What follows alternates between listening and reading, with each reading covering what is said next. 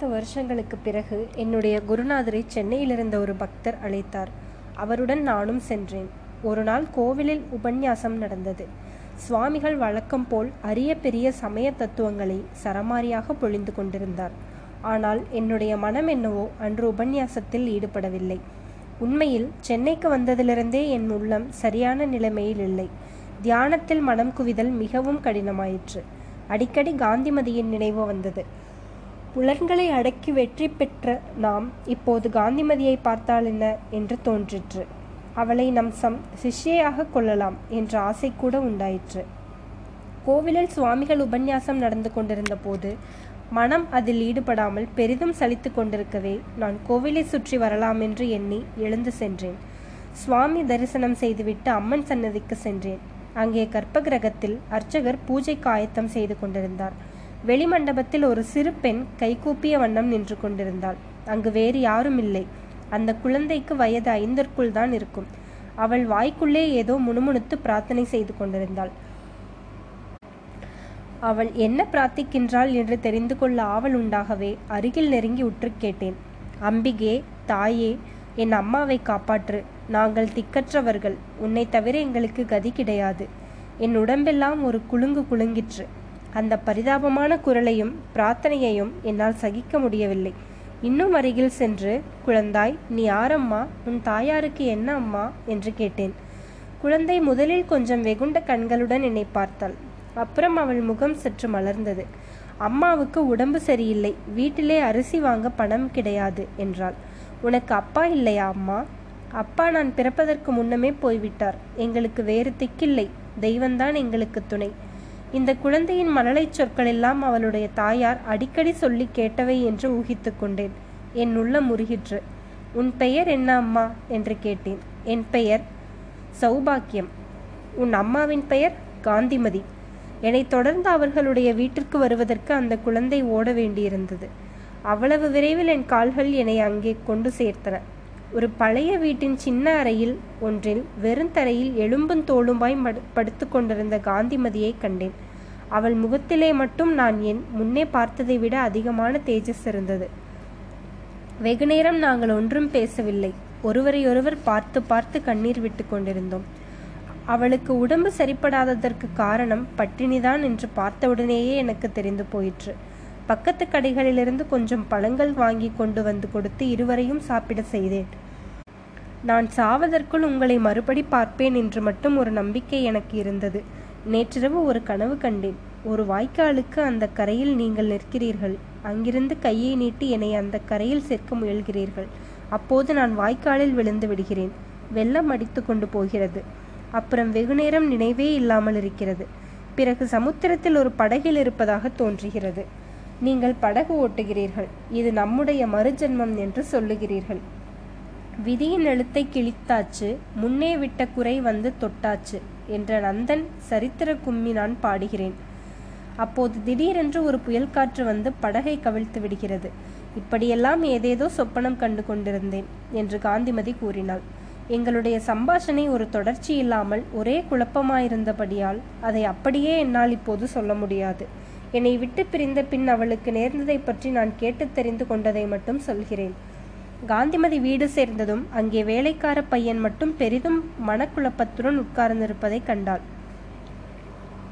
அன்று சாயங்காலம் அவள் வீட்டை விட்டு சென்ற பின் ஊருக்கு போயிருந்ததாக நினைத்த எஜமான் வந்ததாகவும் அம்மாள் வெளியே போயிருக்கிறாள் என்று அறிந்ததும் அவர் ஒன்றும் சொல்லாமல் திரும்பி போய்விட்டதாகவும் அவன் தெரிவித்தான். அன்றியும் எஜமான் வந்து சென்ற பின் சமையற்காரி இரும்பு பெட்டி இருந்த அறைக்கு சென்று கதவை தாளிட்டு கொண்டு ஏதோ குடைந்து கொண்டிருந்ததாகவும் பிறகு அவளும் ஒன்றும் சொல்லாமல் வெளியே போய்விட்டதாகவும் கூறினாள். காந்திமதி பதைப்பதைப்புடன் இரும்பு பெட்டியை போய் பார்த்தாள். பெட்டி திறந்திருந்தது. சாவி கொத்து கீழே கிடந்தது. பெட்டிக்குள் நகைகள் இல்லை. தான் எழுதி வைத்திருந்த கடிதம் மட்டும் இருந்தது. அதை எடுத்து கிழித்து தீயில் போட்டு எரித்தாள். நகைகளை சமையற்காரி எடுத்துக்கொண்டு போயிருக்க வேண்டும் என்று அவளுக்கு தோன்றிற்று. காமாட்சிநாதன் அவ்வளவு சீக்கிரம் திரும்பி வந்து மறுபடியும் போனதை பற்றி நினைக்க நினைக்க அவளுக்கு கவலையாயிருந்தது.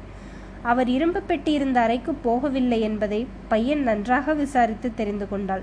ஆகையால் கடிதத்தை பார்த்திருக்க மாட்டார். எனவே எப்படியும் அவர் சீக்கிரம் வருவார் என்று எதிர்பார்த்தாள். நகைகள் எல்லாவற்றையும் கலற்றி பெட்டியில் வைத்ததை பற்றி அவருக்கு என்ன காரணம் சொல்வதென்று கலக்கத்துடன் யோசித்துக் கொண்டிருந்தாள். ஆனால் அத்தகைய காரணம் சொல்வதற்கு வேண்டிய பிரேமம் அவளுக்கு ஏற்படவில்லை. ஏனென்றால் காமாட்சிநாதன் திரும்பி வரவே இல்லை. ஒரு வாரம் இரண்டு வாரமாகியும் அவர் வரவில்லை. அவருக்கு சமையற்காரிக்கும் வெகு நாளாக காதல் உண்டென்றும் அவளை அழைத்து கொண்டு அவர் ஓடிவிட்டார் என்றும் அக்கம் பக்கத்தில் உள்ளவர்கள் சொன்னார்கள். காந்திமதியிடம் வந்து துக்கம் விசாரித்தார்கள். ஆனால் ஒருவராவது எவ்வித ஒத்தாசையும் செய்ய முன்வரவில்லை. காந்திமதியின் தாயார் முன்னமே காலஞ்சென்று விட்டாள். வேறு உற்றார் உறவினர் யாரும் இல்லை. சொந்த கிராமத்திற்கு போக அவளுக்கு இஷ்டமும் இல்லை. நல்ல வேளையாய் பாங்கியில் கொஞ்சம் பணம் இருந்தது. அதை வைத்துக்கொண்டு பட்டணத்திலேயே வசிக்க தீர்மானித்தாள். அதே தெருவில் சமீபத்தில் இருந்த ஒரு வீட்டில் இரண்டு அறைகள் மற்றும் வாடகைக்கு வாங்கி கொண்டு வசிக்கலானாள். அந்த வீட்டில் மற்றொரு குடித்தனம் இருந்த தம்பதிகள் மிகவும் நல்ல மாதிரி. குழந்தைகளை படிக்க வைப்பதற்காகவே அவர்கள் பட்டணத்திற்கு வந்தவர்கள். எப்படியும் காமாட்சிநாதன் ஒரு நாள் திரும்பி வருவார் என்ற நம்பிக்கையுடன் காந்திமதி காலங்கழிக்கலானாள் உரிய காலத்தில் இந்த பெண் குழந்தை பிறந்தது. குழந்தையை வளர்ப்பதில் அவள் பொழுதில் பெரும் பகுதி போயிற்று. செட்டாக குடித்தனம் செய்து எப்படியோ இத்தனை நாள் கழித்தாயிற்று. கடைசியாக பேங்கில் இருந்த பணம் முழுவதும் தீர்ந்து பரம தரித்திரம் நேரிட்டது. உணவுப் பொருள் வாங்கவும் பணமில்லாத நிலை ஏற்பட்டது. இதையெல்லாம் அவள் சொல்ல கேட்க கேட்க எனக்கு என் மீதிலேயே வந்த கோபத்திற்கு அளவில்லாமல் போயிற்று. பாவி என்னெல்லவெல்லாமோ உனக்கு இந்த துயரமெல்லாம் நேரிட்டது? சமயத்தில் நான் கோழையாகி உன்னை திரும்பி போக சொன்னேனே என்று கதறினேன். நான் திரும்பி போனதற்கு காரணம் நீங்கள் மட்டும்தான் என்று நினைக்கிறீர்களா? இல்லை இல்லை. உண்மையில் என்னுடைய தைரிய குறைவுதான் உங்களையும் பாதித்தது. என் தேகம் நடுங்கியதை அப்போது நீங்கள் அறிவீர்கள் அல்லவா? நான் போய்விட்டேன் என்று தெரிந்ததும் அவருடைய மனம் என்ன பாடுபடும் என்று எண்ணி பார்த்தபோது என்னுடைய உறுதியெல்லாம் போய்விட்டது. அதனால்தான் நீங்கள் கொஞ்சம் தயக்கம் காட்டியதும் நான் திரும்பிவிட்டேன் என்றாள். அதை நினைத்தால்தான் வயிற்றெரிச்சல் அதிகமாகிறது.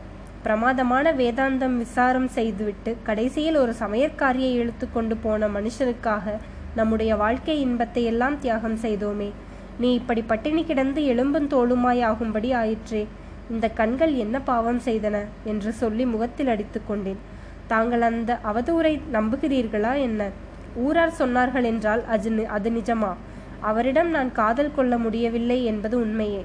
ஆனால் அவருடைய குணத்தை நான் நன்றாக அறிவேன். ஒரு நாளும் அவர் அப்படி நேர்ந்திராது என்றாள் காந்திமதி.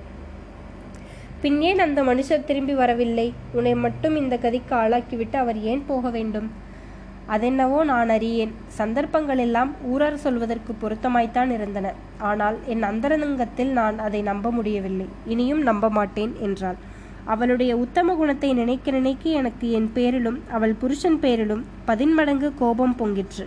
இன்னொரு ஸ்திரீக்கு இத்தகைய கஷ்டம் நேர்ந்திருந்தால் எவ்வளவு மனம் கசந்து போயிருப்பாள்? எப்படி எல்லாரையும் துவேஷிக்கத் தொடங்கியிருப்பாள்?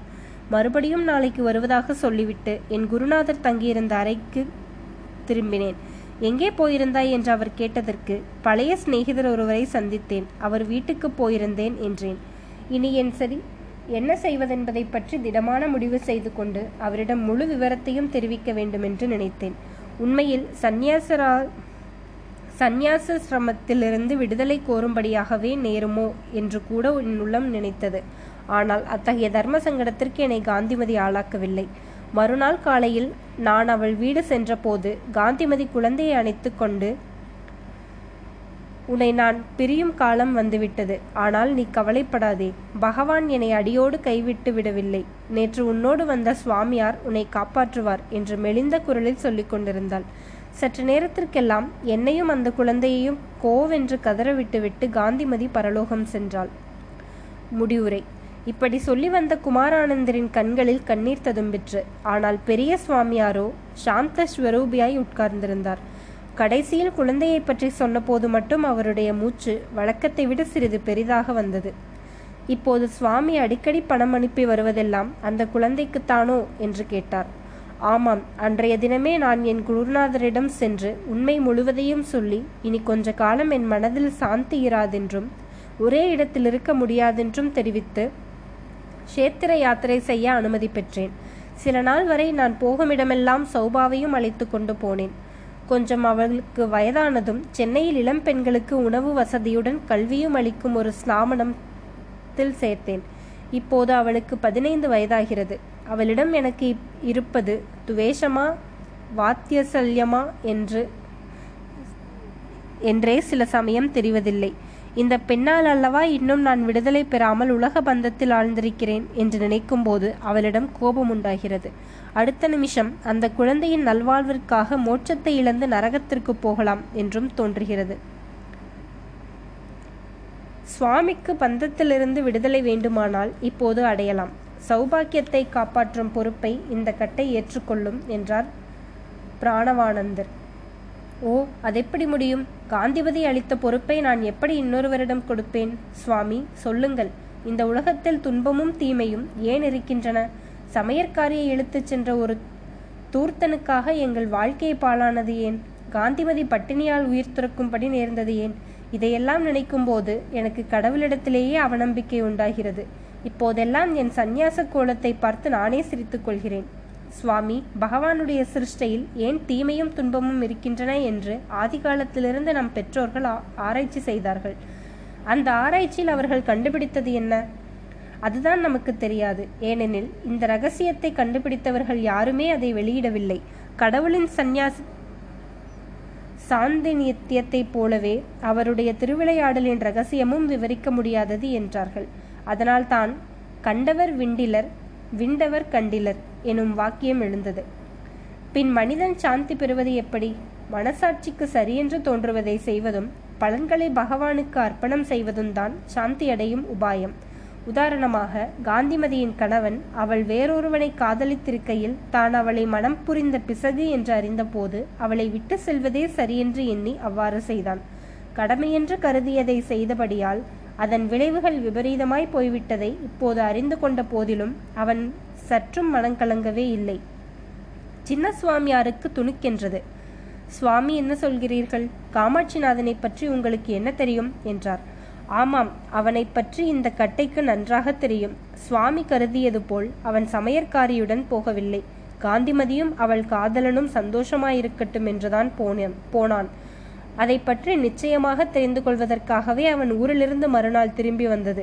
காந்திமதி வீட்டில் இல்லாமல் அவளுடைய காதலன் அறையில் இருந்ததை கண்டதும் நிச்சயம் பெற்று சன்னியாசியாகி வடநாட்டுக்கு சென்றான். அவன் வீட்டிலே விட்டு சென்ற சுவாவி கொத்தை கொண்டு சமையற்காரி பெட்டியை திறந்து நகைகளை எல்லாம் திருடி சென்றிருக்க வேண்டும். சுவாமி சுவாமி இதெல்லாம் தங்களுக்கு எப்படி தெரியும்? தாங்கள் யார்? பூர்வாசிரமத்தில் இந்த கட்டையை காமாட்சிநாதன் என்று சொல்லுவார்கள்.